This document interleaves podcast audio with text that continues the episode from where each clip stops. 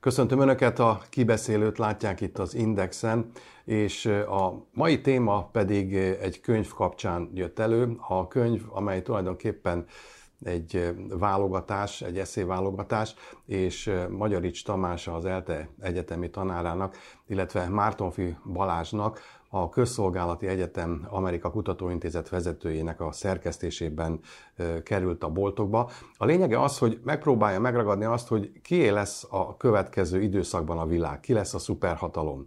Megmarad az Egyesült Államok, vagy pedig Kína fel tud lépni olyan kihívóként, amelyel mondjuk egy duális világot hoznának létre. A másik érdekes gondolata ennek a könyvnek az, hogy ugyanebben a helyzetben a két szuperhatalom között, például Magyarország, mint kis állam, hogyan kell, hogy viselkedjen. Hol tud jól elhelyezkedni, hogy kijöjjön ebből a harcból. Köszönöm szépen, hogy elfogadták a meghívást, és akkor kezdjük az első felével.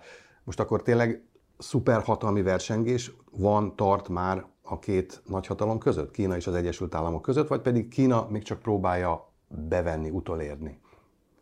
A szuperhatalmi fogalom ugye az egy érdekes kérdéskör. Alapvetően egy általános realista világnézet szerint mindig hatalmi versengésben vannak az államok, hiszen valahogy az anarchia által módosított rendszerben szeretnék biztosítani túlélésüket, ehhez kell hatalom, ezért a hatalom garantálása saját túlélésük és biztonságuk érdekében történik, és a hatalom maximalizálása az egyedüli biztos módja annak, hogy túléljék ebben az anarchikus világban, és ebből teljesen normális, rendszer szinten érthető, hogy miért hatalmat keresnek az államok. Ugye a, ebből a szempontból az Egyesült Államok a bipoláris időszak után, tehát amikor a Szovjetunió és az Egyesült Államok harcolt a hidegháború alatt, egyedül maradt szuperhatalomként, hiszen a másik szuperhatalom szétesett, és ő uralta a nemzetközi rendszert úgynevezett unipoláris pillanat alatt. Kína felemelkedéséről már nagyon sok szó esett, most nagyon röviden csak annyit mondanék, hogy Kína már felemelkedett, ő már itt van, gazdaságilag paritásban van az Egyesült Államokkal, két vonalon viszont még lemaradásban van, az egyik a katonai hatalom vonalában, hiszen még mindig kevesebb a GDP-re, a, GDP-re, a katonai költségvetésekre szánt GDP, illetve maga a katonai hatalma is, bár komolyan fegyverkezik, nukleáris vonalon is, és a rendszer szabályait működtetni képes nemzetközi intézményekben való befolyása is kevesebb. Tehát ha megnézzük a NATO-t, megnézzük az ENSZ-t, vagy más ilyen a WTO-t, akkor alapvetően még mindig az Egyesült Államok uralt, vagy által dominált rendszereket élünk meg. És itt, itt érünk el oda, hogy most akkor ez hatalmi küzdeleme, ugye realista szemszög szerint természetesen hatalmi küzdelem, vagy pedig más érték küzdelem is, demokrácia kontra autoritár rezsimek, kommunizmus kontra konzumizmus, ki hogy szereti megfogalmazni, ezt is látjuk. A kettő természetesen egyszerre zajlik. Véleményem szerint a ahhoz, hogy egy hatalom úgymond szuperhatalom legyen, illetve egyrészt ez ugye adódhat bizonyos abszolút dolgokból, a GDP-ből, a katonai erőből és így tovább, viszont az, hogy a világban milyen szerepet játszik, tehát az, hogy most birodalom, hegemon, primátus, az még egy-két más tényezőtől függ.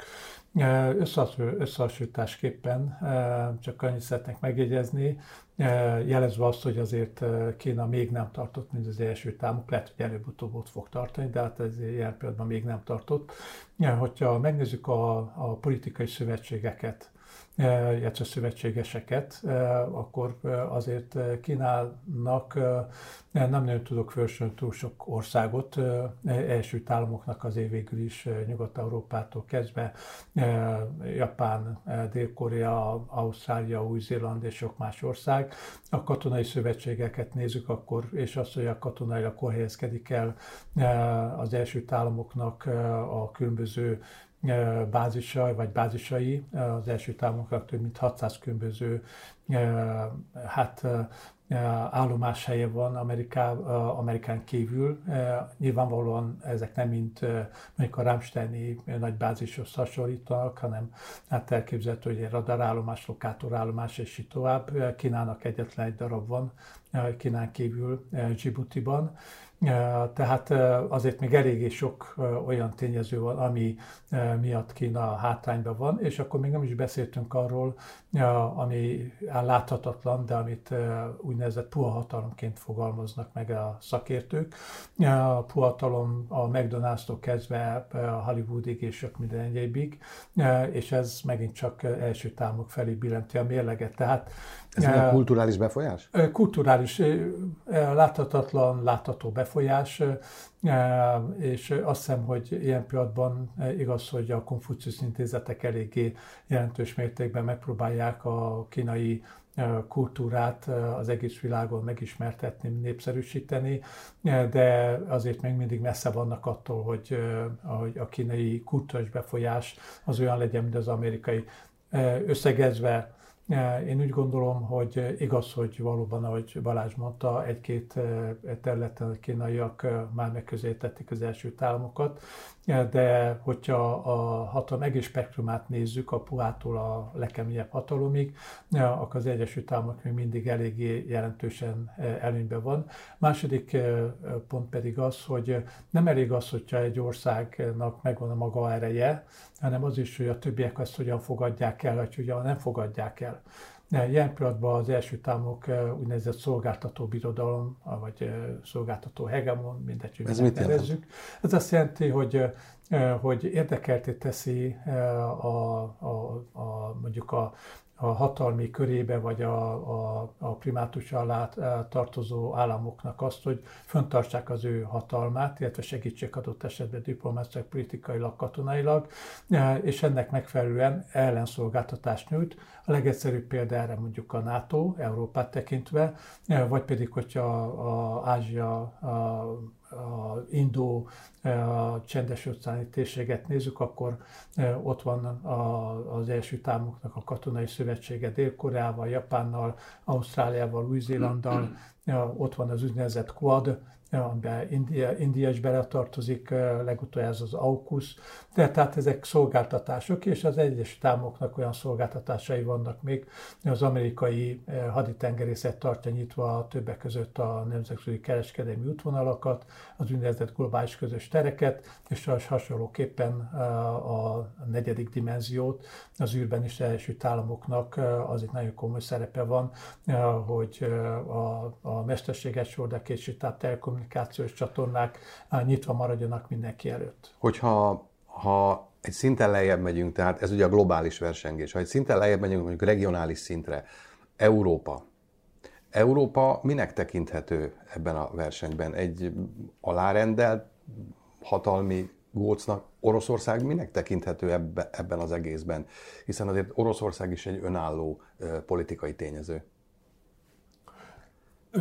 Hát, hogyha folytathatnám, hogyha Oroszországot nézzük, akkor nagyon érdekes, egy kicsit zavaró, vagy értetetlen az amerikai politika bizonyos szempontból jelen pillanatban.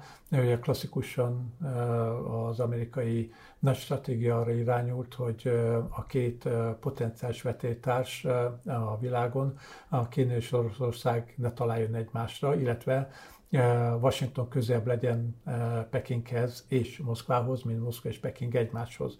Most ilyen pillanatban, hogy szokták mondani, legalábbis rövid távon úgy tűnik, hogy, hogy az amerikaiak rátolják Oroszországot Kínára, bár ugye a szakértők véleménye szerint azért Oroszországnak nem biztos, hogy hosszú távon megéri azt, hogy egy másodtegedűs lesz Kína mellett, de ilyen pillanatban, hát, hogyha lehet hinni ezeknek a hangzatos kifejezéseknek, hogy minden területen együttműködnek, és hát Kína kiáll az oroszok mellett informálisan, ez nem illik bele ebben a stratégiába.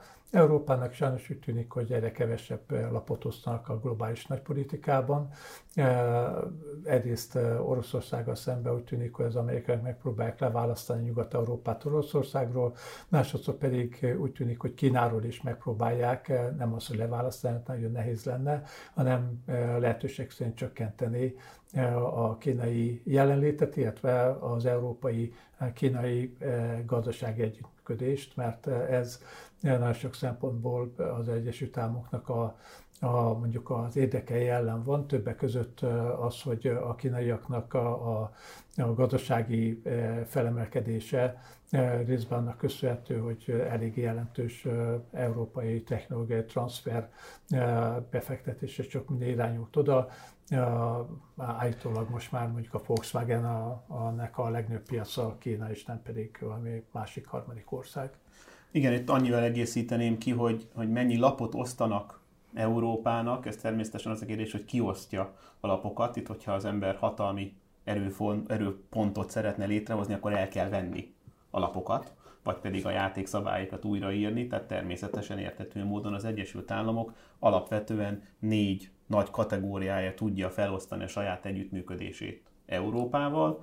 Hogyha úgy nézzük, akkor lehet egy erős Európa, aki amerikai érdekeket szolgál, nagyon leegyszerűsítve lehet egy gyenge Európa, aki amerikai érdekeket szolgál, egy erős Európa, aki nem szolgál amerikai érdekeket, és egy gyenge Európa, aki nem szolgál amerikai érdekeket. De ő nem tudja, ugye, ezt eldönteni, hogy az Európa milyen érdekeket szolgál, hiszen Európa szeretne saját érdekeit is szolgálni. Ezért abban a fonák helyzetben van, hogy valahol csak a hatalmi relációban tud valamilyen ráhatást rábírni Európának, gyengén tartja egyik vonalon, vagy pedig elősegíti például a stratégiai autonomitás eléréséhez, hasonló kérdésekhez, viszont itt nagyon megoszlik az Egyesült Államok döntéshozóin belül is, hogy pontosan mivel is járnának jól, hiszen természetesen, bár abban mindenki egyetért, hogy olyan Európa, ami erős és amerikai érdekeket is szolgál, hogy érdekeket szolgál, vagy pedig ugyanazokat az érdekeket azonosítja be önmaga számára. Az ugye két különböző nézőpont, a végeredmény szempontjából talán nem ez a, a primer kérdéskör, hogy itt nem, meg, megosztanak az amerikai vélemények is, hogy pontosan mit is kellene tenni teljesen felfegyverezni Európát, hogy majd ők megállítják az orosz regionális nagyhatalmi terjeszkedést a Európán belül. Hát látszik, hogy erre nem volt sok étvágy Európán belül, ugye az elmúlt időben se az Egyesült Államokban is. És érdekes módon, amit, amit Tamás is mondott, ez az oroszokat rátolni a kínaiakra, ez így első blikre nagyon úgy tűnik, hogy ez rövidlátás az Egyesült Államok szempontjából, hiszen tényleg egy nagyon hosszas stratégiai gondolkodás volt az Egyesült Államokban, hogy ezt el kell kerülni.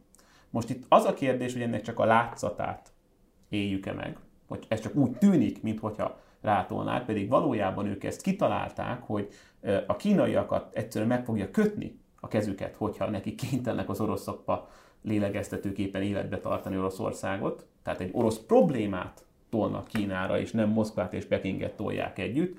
Ezt ugye én nem tudom megmondani, ennyire nem ismerem a legfelső szintű amerikai gondolkodók vonalát, de minden esetre innen Európából a látszat, az az, amit Tamás itt mondott, de lehet, hogy más indokok vannak mögötte. Igen, itt, a, itt az oroszokkal kapcsolatban érdekes kérdés az, hogy a hidegháború alatt, vagy egészen mostanáig gyakorlatilag ugye a nyugat-európai gazdasági fejlődés, a csoda, a német csoda és így tovább, az nagyon nagy részben abból adódott, hogy nyugat-európai, amerikai technológia és aránylag olcsó orosz nyersanyag energiaforrás. Most, hogyha Európát erről leválasztjuk ki, akkor az oroszok, hogyha mondjuk Kínának válnak ugyanígy beszállítóivá, akkor ugye ilyen szempontból Kína jól járhat hogy, hogyha hozzájut nagyon nagy mennyiségű és adott esetben nyomotáron gázhoz, olajhoz, különböző nemesfémekhez, földfémekhez és így tovább.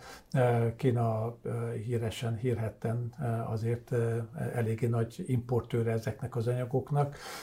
Tehát ezért kérdés az, hogy mondjuk az, hogy a, a, az oroszokat abszolút leválasztják gazdaságilag az európaiakról. Az oroszok nyilvánvalóan egy új piacot fognak keresni. Az új piac feltétlenül nem Zambiába fog lesz, vagy Venezuelába, ahol elég olaj van, hanem feltétlenül olyan energiaszegény országokba, többek között India, Kína, és ebben a pillanatban már is ott tartunk, hogy, hogy ezeknek az álmoknak a felhozatala ilyen szempontból mennyire éri meg az első álmoknak, de hát ez nagyon nehéz kiszámítani, hogy hosszú távon távon mi fog történni. Ha visszakanyarodunk még a kínai, a kínai és Egyesült Államok szuperhatalmi viszonyhoz, akkor itt ugye említettük, hogy a kultúra területén sokkal nagyobb a befolyás a globálisan Amerika részéről, mint Kína részéről, de a gazdaság például, ugye azt mondják, hogy a hardware kínai, a szoftver amerikai.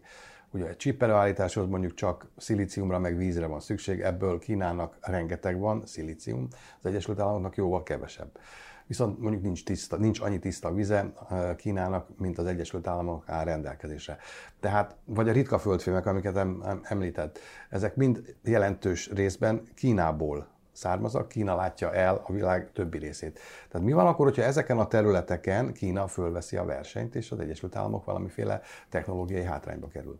Talán nem technológiai hátrányban, hanem az eddig megszokott innovációs többlet, amit ugye az Egyesült Államok, megnézzünk egy iPhone készülését, illetve az árképzését, alapvetően az Egyesült Államok innovációs és puha hatalmi többletéből vont ki abból olyan a, a sok pénzt. Ez vélhetően csökkenni fog, ahogy ugye alternatív termékek megjelentek a piacon, illetve alternatív módon kezd el Kína is ehhez hozzáállni. Ezért is küzd annyira az Egyesült Államok ugye a, az intellectual property rights, ugye a, ezeknek a jogoknak a fenntartásához, hiszen az a saját hatalmát biztosítja. Ha ő az origó, és ő kontrollálja ezeket a szabályokat, akkor minden ezektől a szabályoktól való eltérés, akár hatalmi eltérés, az alapvetően ő gyengíti. Tehát ennek az innovációs többletnek a lecsökkenése azért elindíthat egy bizalmi kérdéskört is az Egyesült Államokon belül. Ami makró szinten megfigyelendő, bár én nem tudom, hogy ennyire tudom egyszerűsíteni, mint hogy víz és e, szilícium, e, az ugye ez az úgynevezett decoupling, vagy leválasztódási politikának kérdés az Egyesült Államok részéről, hogy mennyire lehet egy alapvetően összefonódott, részlegesen interdependens nemzetközi gazdasági helyzetben olyan leválasztást csinálni, hogy a nyugat, az Egyesült Államok csapata, szövetségi rendszere ne csak relatív értelemben legyen nyertes az ellenfelekhez képest, hanem abszolút értelemben is nyertes maradjon, hiszen a kapitalista világrendszerek alapja, hogy kénytelenek vagyunk jobban élni, mint tavaly, ezért fél mindenki annyira recessziótól, mert ha nem élünk jobban, mint tavaly, látszat, vonalán, akkor ugye megkérdőjelezzük az általános társadalmi berendezkedéseink szabályainak hatalmi erejét, és ezt szeretnék elkerülni. Tehát ebben a, ebben a, a kérdéskörben itt alapvetően az Egyesült Államok azzal szembesül, és ezt látni kell az Egyesült Államok vezetői, ezt hihetetlen módon úgy veszik, hogy hát ők ezt nem értették eddig, hogy lassan 50 évnyi Kína nyitási politikájukkal ők azt gondolták, hogy a gazdasági édesketéssel egyszer csak Kína hasonló lesz hozzájuk, demokrácia lesz, ezt látják, hogy ez nem jött be, akkor legalább azt gondolták, hogy annyira belevásárolja magát a rendszerbe, hogy nem akarja majd a rendszert bomlasztani, hát ezt is látjuk, hogy ez nem jött be. Ázsia Infrastruktúráli Befektetési Bank, és sorolhatnám ez a Sankái Együttműködési Szervezetet, sorolhatnám a példákat, és akkor legalább a legvégén abban bíztak, hogy na jó, de akkor legalább a mi szövetségi rendszerünk és a nemzeti, nemzetközi rendszert uralt szabályok majd kiállnak mellettünk. És most itt látják, hogy hát ez se teljesen van így, hiszen a idézőjelesen olcsó kínai pénz, aminek nincs ideológiai elvárása, bár azért ez egy nagyon túlzottan egyszerű fogalom vannak ennek idei, is lecsorbították és leválasztottak sok Egyesült Államok által úgy gondolt, hogy az ő értékrendszerébe vetett hívő államot az Egyesült Államok külpolitikájáról. Tehát le, leegyszerűsítve egy példával zárom, aztán át is adom a szót Tamásnak, hogy amikor ugye itt az orosz-ukrán háború vonalán volt az a nagy elítélő nyilatkozat az ENSZ-ben, akkor ugye az Egyesült Államok arra hivatkozott, hogy az államok kétharmada elítélte Oroszország, Ukrajnát, Oroszország agresszióját Ukrajnában, ami így is van, de ha megnézzük népesség alapon, akkor kevesebb, mint Kik a... voltak, akik tartózkodtak, vagy pedig nem szavazták Pontosan, meg. és népesség alapon pedig kevesebb, mint a fele ítélte ezt el. Érdekes kérdés, amit Balázs felvetett, ez a az a leválasztás, hogy mindenki arról beszélt, hogy globalista világ, globális világ, és itt mindenki mindennel, és most meg elképzelhető, hogy, hogy visszafele megyünk egy ilyen regionalistább világba, pontosan emiatt, hogy az ellátóláncoknak a biztonságát tudják garantálni, és ne tegyék ki olyan eseteknek, mint mondjuk az orosz-ukrán háború, vagy adott esetben Kínával kapcsolatban bármilyen kérdés, ami, ami megrengethetné ezt. Hozzátenni meg azt, hogy, hogy és kiegészítve, amit Balázs mondott, hogy az amerikaiak valóban az volt az elképzelése, hogy majd Kínát kooptálják, ebben a nemzetközi rendben, amit az amerikaiak alakítottak ki, többek között a világkereskedelmi szervezetbe való a felvételével, hogy akkor majd megszűnik a, a, a valuta a manipuláció, megszűnik a dömpingáron való eladás, megszűnik a, a, a szellemi tulajdonnak az el, eltulajdonítása, a ellopása, és itt nem szűnt meg. És tulajdonképpen túl sok minden történt meg Kína túl nagy piac ahhoz, hogy, hogy, hogy az emberek egyszerűen azt mondják, hogy hát akkor most érvényt szerzünk ezeknek a, a, a szabályoknak. Tehát az amerikai bizonyos mértékben hozzájárultak ahhoz, hogy Kína ide jutott, Viszont Kína, és hozzátenném ezt, hogy a Kínának nagyon előnyös volt ez a felállás. Tehát ők a radarképenyő alatt szépen úsztak, vagy, vagy repültek, és nem dugták nagyon ki a fejüket a lövészárkból, amikor az amerikaiak azt szerették volna a század elején, hogy NATO Kína most már komoly gazdasági hatalom vállaljon szerepet a világ különböző ügyeibe. Ugye ez a 2005-ben ez a Robert Zöliknek volt ez a megjegyzése, hogy, hogy egy shareholder in partnership és leadership, akinek azt mondták, hogy köszönjük szépen, kérnek ebből, és még mindig, hogyha az ENSZ és a többi nemzetközi szerzetet megnézzük, a kínaiak messze nem annyit tesznek ebbe a közösbe, mint az amerikaiak.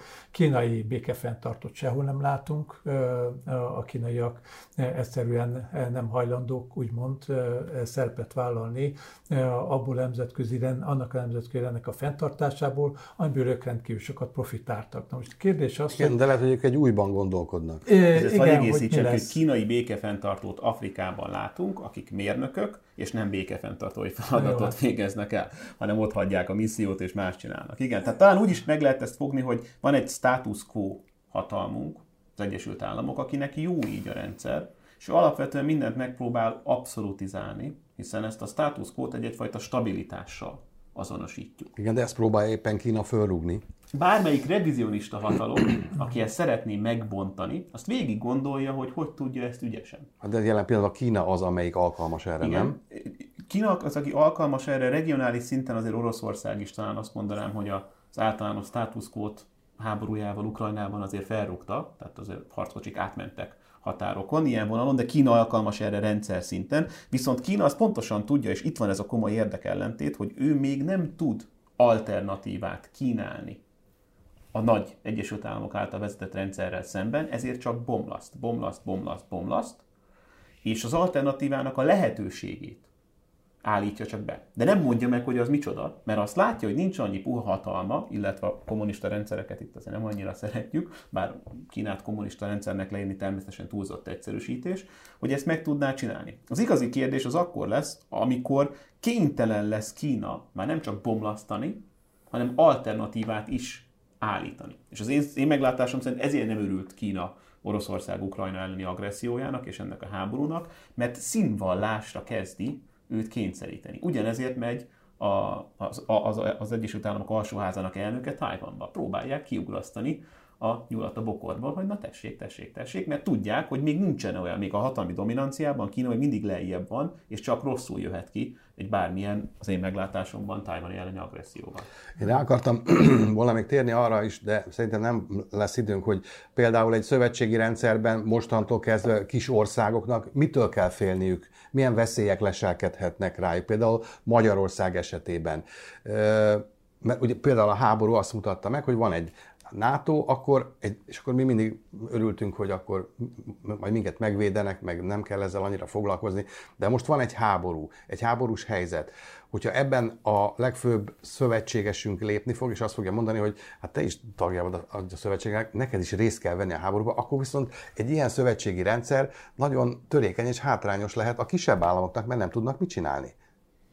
Hát és nincs időnk mindenre, itt ugye egy ilyen podcast van, ezért is gondoltok, hogy a könyv időszerű, hiszen azért 250 oldalon ezt jobban lehet taglalni, de talán pont ez a kérdés, ami igazából ütköző pályára állítja itt ezeket a kis közép- és regionális hatalmakat, hiszen nagy általánosságban a realista elmélet két különböző ilyen félelmet különböztet meg, amire ki is térünk a, a könyvben. Az egyik az a csapdába csalástól való félelem, ugye rátérek, hogy ez mit jelent, a másik meg a magára hagyástól való félelem. Ezt egy amerikai politikatudó Snyder e, írta le. Az a lényege, hogy egy olyan hatalmi szövetségi rendszerben, ahol van egy nagy hatalom, mint az Egyesült Államok, a perifériák vagy a kisebb államok, vagy attól félnek, az Egyesült Államok magára hagyja őket az ellenkező nagyhatalommal szemben, lássuk Lengyelország viselkedését, vagy Észtország viselkedését, Oroszország és az Egyesült Államok van, ők egyértelműen ettől félnek, ezért nyíltan beállnak minél jobban, extra biztonsági garanciákat keresve az Egyesült Államok felé. A másik félelem, ami ugyanúgy jelen van, csak más államokban, akik másképp gondolkodnak, az pedig a csapdába csalástól való félelem, amire ön is utalt, hogy de mi van akkor, ha olyan háborúba rángat minket bele a mi nagy szövetségesünk, ami nekünk nem érdekünk, kitolnak majd minket a frontvonalra, és mi fizetjük a nagyobb árat, pedig valójában ez nem a mi háborunk. És ez a két különböző félelem közötti logika is megmagyarázhatja, hogy miért látunk eltérő viselkedéseket államokon belül, a NATO szövetségén belül. Akkor most mi belgák hova kell, hogy álljunk? Tehát Magyarország esetében mi a jövő? Hát nyilvánvalóan a Magyarország a NATO-nak a tagja. Ez meghatározza azért ez első és legbelső kör, ami meghatározza a Magyarországnak a, a, mondjuk a geopolitikai helyzetét. Viszont a kérdés az, hogy a nato belül, ugye a ötödik cikkeiről beszélünk sokszor ebben az esetben, a ötödik cikke arra vonatkozik, hogyha egyik NATO tagállamot nem provokált háború, agresszió éri, egy harmadik ország részéről. Igen, na most ilyen pillanatban erről még nincsen szó. Tehát az, az, ez egy érdekes kérdés, hogy a NATO, mint védelmi szövetség, átalakult lassan az utóbbi évtizedekben. Volt is rendkívül sok vita erről, hogy, hogy a NATO most már úgynevezett területen kívüli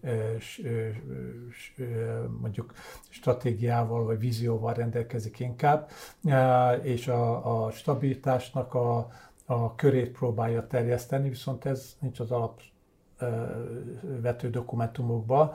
Tehát jelen pillanatban abszolút az a dilemma van, mint Balázs mondott, hogy egyes országok, vagy most megnevezzük mondjuk a balti országokat, akkor a balti országok az első csoportba sorolhatók, ők úgy érzik, hogy abszolút mértékben be kell állni.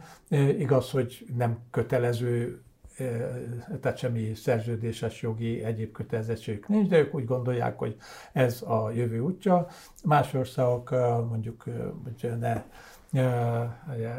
bitter on the bush, tehát ne kerülgessük a forró kását. Magyarország úgy gondolja, hogy, hogy ilyen pillanatban az egy túlzott stratégiai mondjuk várakozás, hogy, hogy Oroszország itt meg fog támadni bárkit a NATO országok közül, és Oroszországnak a szerepe azért nem hagyható figyelmen kívül a nagy összeurópai, eurázsiai biztonsági struktúrában, és hát ennek megfelelően a magyar értek az nem teljesen ugyanaz, mint mondjuk a Barti érdek ilyen szempontból, és hát ez egy másik megközelítése annak, hogy mi szövetségesek vagyunk. Azt hiszem, hogy Magyarország, mint szövetséges, azért a háttérben elég sok minden segítséget megad, tehát azért a NATO infrastruktúrát azért csak-csak használják, meg a lokátorrendszert, meg az, az előrejelző rendszer, és minden egyéb szerintem ezek azért működésben vannak. De folyamatosan a magyar külpolitika szemére, vagy a, a magyar vezetés szemére vetik azt, hogy túlságosan is elkötelezett például Oroszországgal való kapcsolatok fenntartásában, vagy Kínával való kapcsolatok fenntartásában, hiszen Magyarország helyzete különleges, nem csak a NATO-ról kellene beszélni, hanem az Európai Unióról is, hiszen Magyarország a Kína felől nézve egy értékes pont eh, az unión belül, hiszen Magyarország ugye vét, vétójoga van külpolitikai és, nem, és biztonságpolitikai kérdésekben is, sőt néhányszor már vétózott is, amikor Pekinget elítélő nyilatkozatok születtek volna Brüsszelben. Tehát egyfajta szeme keze, füle bent van az Európai Unióban, ha nézzük Peking felől. Ugyanígy ugye tagja a NATO-nak, visszafele néz az egészet, és az utóbbi időben azért Kínát érezhetően azért idegesíti a NATO szerepe, a NATO föllépés és a NATO megjelenése a háttérben az orosz-ukrán háborúban. Hiszen ugye ott van folyamatosan a tájvani kérdés lengetése, mikor húzzák elő a tájvani kártyát. Igen, én egy kicsit úgy gondolom, hogy ez egy Magyarországra kihegyezve túl van dimenzionálva a, dolog. Tehát azért... Bocsánat, hogy szavába vágok.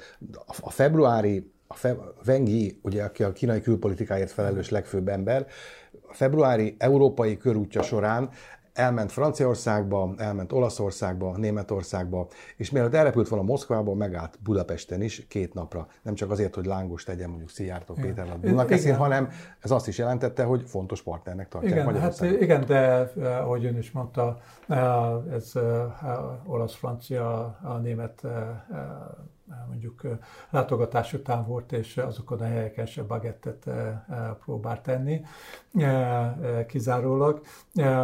Tehát amit mondjuk korábban a volkswagen kapcsolatban mondtam, a kínai gazdasági úgymond behatolás Európában nem Magyarországon keresztül történik elsősorban, hanem a nagyállamokon keresztül. Azoknak a gazdasági kapcsolatai Kínával sokkal erőteljesebbek, eh, mint például annak idén Oroszországgal kapcsolatban is, hogyha eh, beszéltünk, hogy Magyarországnak milyen érdekei vannak Oroszországban, és viszont eh, az orosz-német együttműködés az eléggé meghitt volt, és ki tudja, hogy mennyire meghitt jelen pillanatban még mindig a különböző szankciók ellenére. Tehát magyarul én ezt akarom mondani, hogy hogy jó, Magyarországot lehet bírálni ilyen szempontból, de a kínaiak is azért ránéznek a térképre, és tudják, hogy nem a tízmős Magyarország az, amelyik az Európai Unióban majd a, Persze, a passzát szeret fogja Ez egy fújni, tapadási pont. Hanem, Igen, hanem németek, franciák, olaszok, tehát azokra kell figyelni elsősorban, hogy ők hogyan mozognak. Magyarország azt hiszem, hogy mondjuk a, a, mondjuk a farvizeken evez, és egy kis ország ilyen szempontból farvizeken tud evezni. Nem tudjuk meghatározni az Európai Uniónak a Kína politikáját. Az, hogy teljesen mondjuk ilyen illuzórikus egy-két ilyen elítélő jelentés Magyarország megvétózott, vagy nem, ennek gyakorlati jelentőséget túl sok nincsen különben. Ezt azzal egészíteném ki, hogy érdemes három vagy négy szinten kezelni ezeket egyszerre. Egyfelől ugye van külpolitikai csatározás, a külpolitikai csatározási mezőkön, e fölött van egy narratíva háború, és a fölött pedig van egy keretezési háború is, és akkor a fölött pedig egy igazi hatalmi háború, de ez már egy elméleti kérdés. Itt ugye azt látjuk, hogy a narratíva és a keretezési háborúban hatalmak, mivel, az egy, mivel Magyarország olyan válaszokat ad a nemzetközi politikai makró kérdéseire, nem tetszenek sok szövetségeseinknek, mert nem az ő válaszaik, nem arról van szó, hogy hitelt érdemlőek vagy nem. Ezért megpróbál egy tudatos elszigetelési narratíva alkotást végezni. De miért? Mire jó ez? Alapvetően az ő hatalmi gócpontját tudja erősíteni, mondván, hogy aki nem azt csinálja, amit mi választattunk egy kérdésre, az ö, elbukik. Maradjunk röviden ennél a kísérlet. Ami teljesen érthető, hiszen a hatalmi logika az így működik. És ebben a narratíva háborúban az elszigetelési politika látszatának kreálása egyfajta eszköz.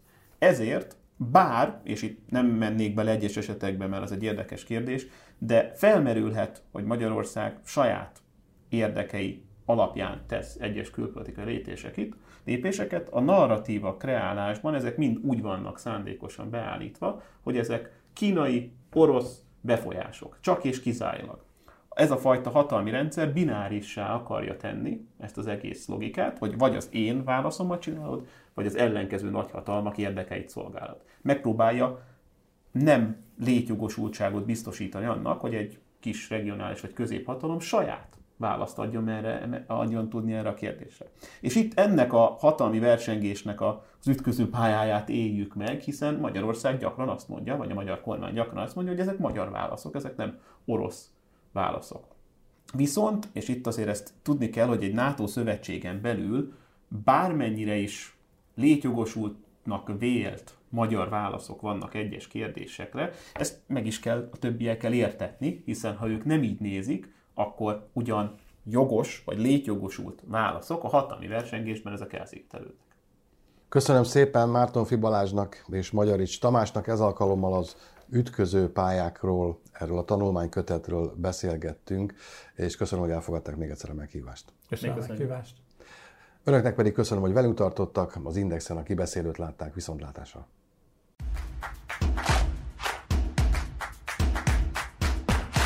A műsor a Béton partnere.